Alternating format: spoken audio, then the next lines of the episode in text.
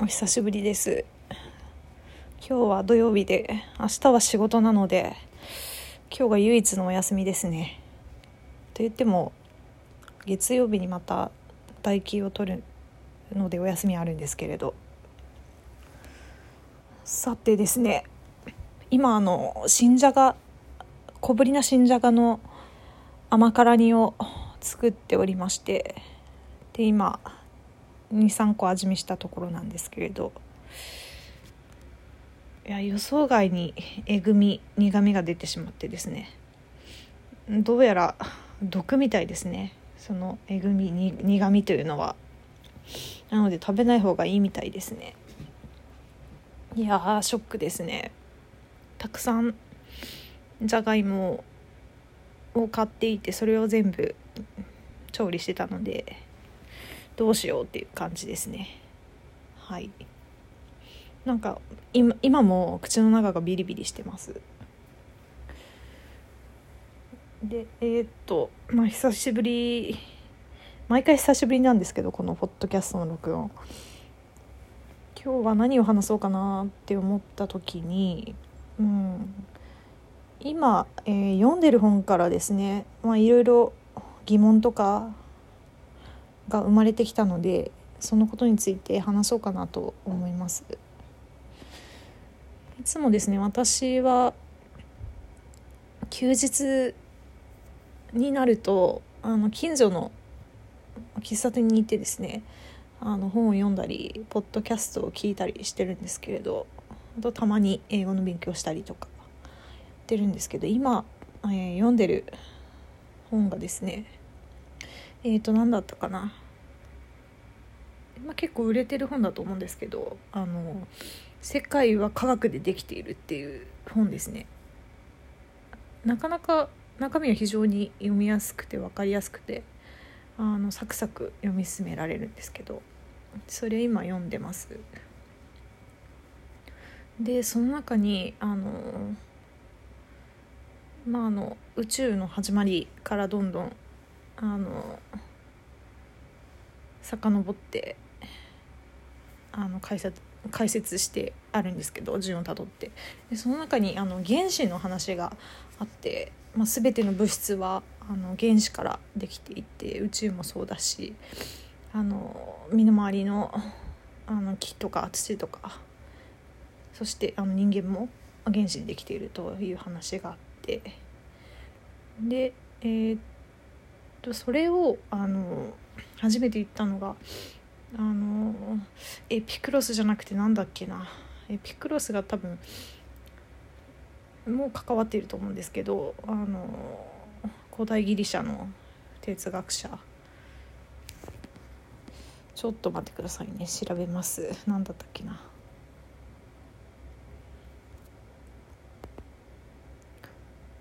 まだ全然読み進めて数ページなんですけど。えー、っとですね。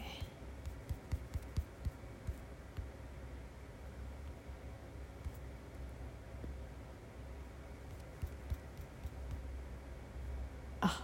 えー、っと。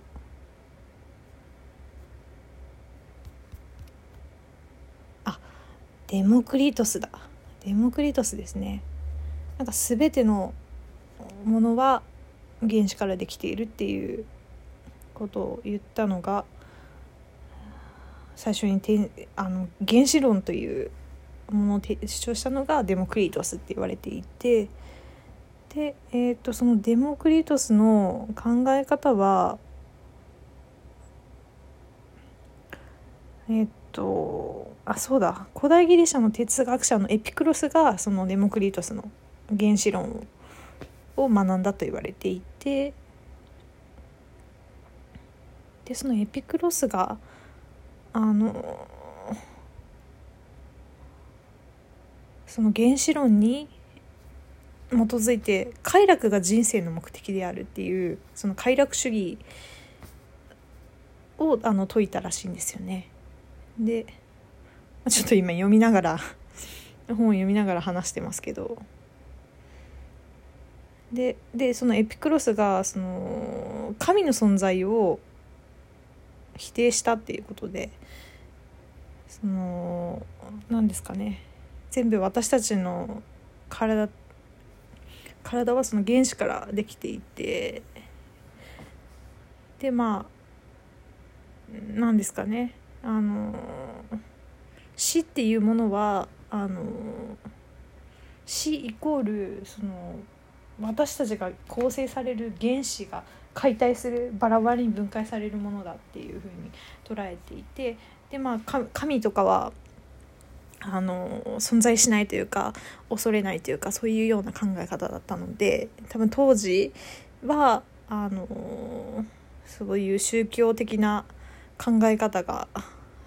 に重きを置かれていたのでそのこのエピクロスの神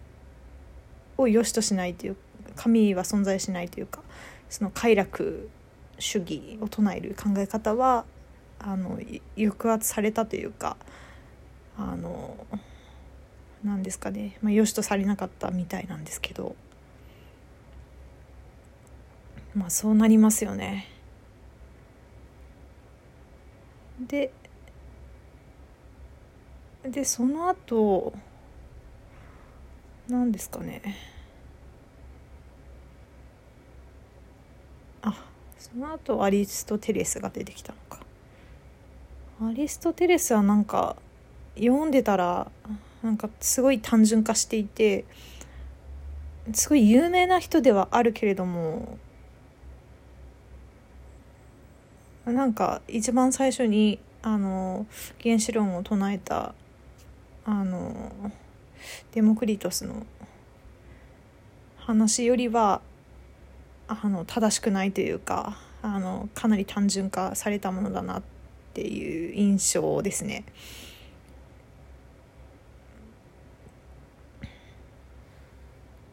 でごめんなさい、えー、何が言いたいかというと、まあ、ここまでしか読んでないんですけどあの昔ですねあのティクナットハンっていうチベット仏教の学者というか実際に僧侶の人が書いたあのー、なんだっけ死を恐れるなじゃないですけどな。なんかそういう名前の何だったっけな。本当に私バカだな。記憶力ないし。あ死もなく恐れもなくっていう本を読んだ時になんか同じようなことが書いてあったんですよね。なんか宗教の本なのに仏教の本なのに、えー、仏教を分かりやすく解説した本なのになんか原始の話がその中に載ってたんですよね。で我々はあの死んでもあのその解体した分子が近くにあるとあの例えばあの自分の両親が死んだとしてでもその両親のを構成していた原子はあの木となり水となり雲となりあの空気となりそのこの周りで私たちを見守ってるというか、まあ、そういうような考え方があってなんか素敵だなと思ったんですよね。なんか嘘っぽくないというかうん確からしいというか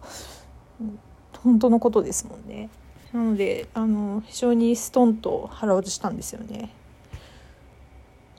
で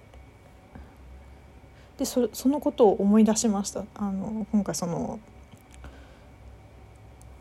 あの今読んでる本をあの進めていくうちにそういう原子論が出て出てきたのでいや本当にそれは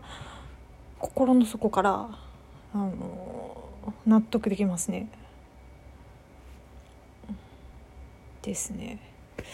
あと何を思ったかと言ったらあそうだそうだでいまだになんかその神の存在をあの肯定してるのってあの科学の進歩を阻害してるっていうかなんだろうな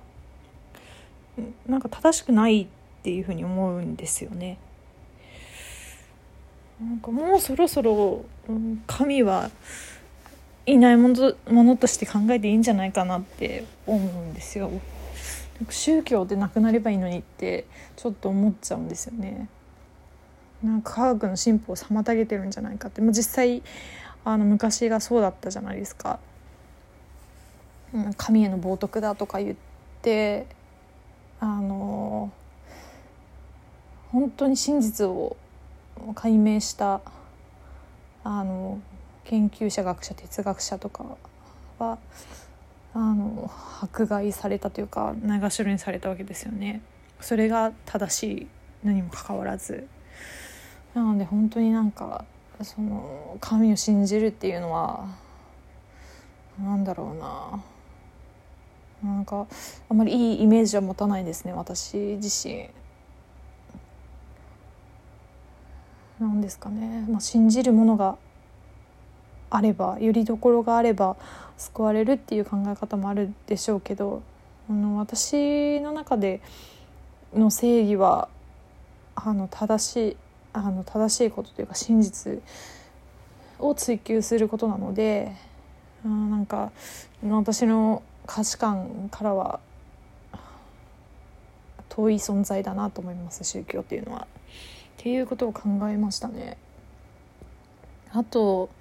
あの利己的な遺伝子っていうあのリチャード・ドーキンスの本それもあの序盤しか読んでないんですけど、まあ、遺伝子人間はあの遺伝子の乗り物であるっていう考え方で遺伝子人間を構成する遺伝子が個々にあのそれぞれの意思を持ってあの 利己的に自分勝手にあの乗り物である人間を操縦してるとかそういう遺伝子を多く残す次世代に伝えるためにあの活動しているっていう話をあの思い出したんですよね。なんでかっていうとその、まあ、遺伝子が個々にあのまあ意思を持って活動するならば我々人間もあの宇宙の構成物の一つで地球の構成物の一つであってで宇宙とか地球とかにあるその原子と同じもので作られていてでまた死んだらあの解体されて、まあ、土に帰るとか言いますけど土とか空気とか水になってるのでなんかなんか共同体みたいに思えるんですよね。あの私もその他の他人あの他の人間も他人もあの木もその他の物質もなんか一つの共同体で同じものなんだ同じ体なんだなって思うとちょっと不思議な気がしますね。っていうのがなんかその遺伝子をあの大きく大きくしたというかその人間から遺伝子あ人間から見た遺伝子と同じ立場にあるのがその地球から見た私あの我々人間っていうちょっとなんか共通点みたいなものを感じましたね。でそう考えるとあの人間が原子からできてるっていう考えるとなんか死が怖くないですよね。死ぬ、まあ、死ぬ瞬間は痛いとかあります。苦痛は感じますけれども。なんか 原子が解体されてまた別の姿に別のものに姿を変えるっていうだけなのでただそういう現象に過ぎないのでなんかそう捉えるとなんか全然怖くないですね。まあ宇宙という構成一つのものの中で原子の形を原子の形を変えるというか原子同士がくっついてあの形を変えるだけなのでなんか私の私という体の中で細胞が死んでいくのと同じですよね。人間の死っていうのも。私自身はあの存在し続けるのでなんかそれが面白いですね。っていうなんか全然答えにもな答えにもたどり着いてないしなんかふわふわしてるんですけど、まあ、そういうことを考えたのでちょっと残しておきます。では明日さっき言いましたけど仕事なんで。あそうだ。あと20分で英会話のオンラインレッスンがありましたね。それやります。はい失礼します。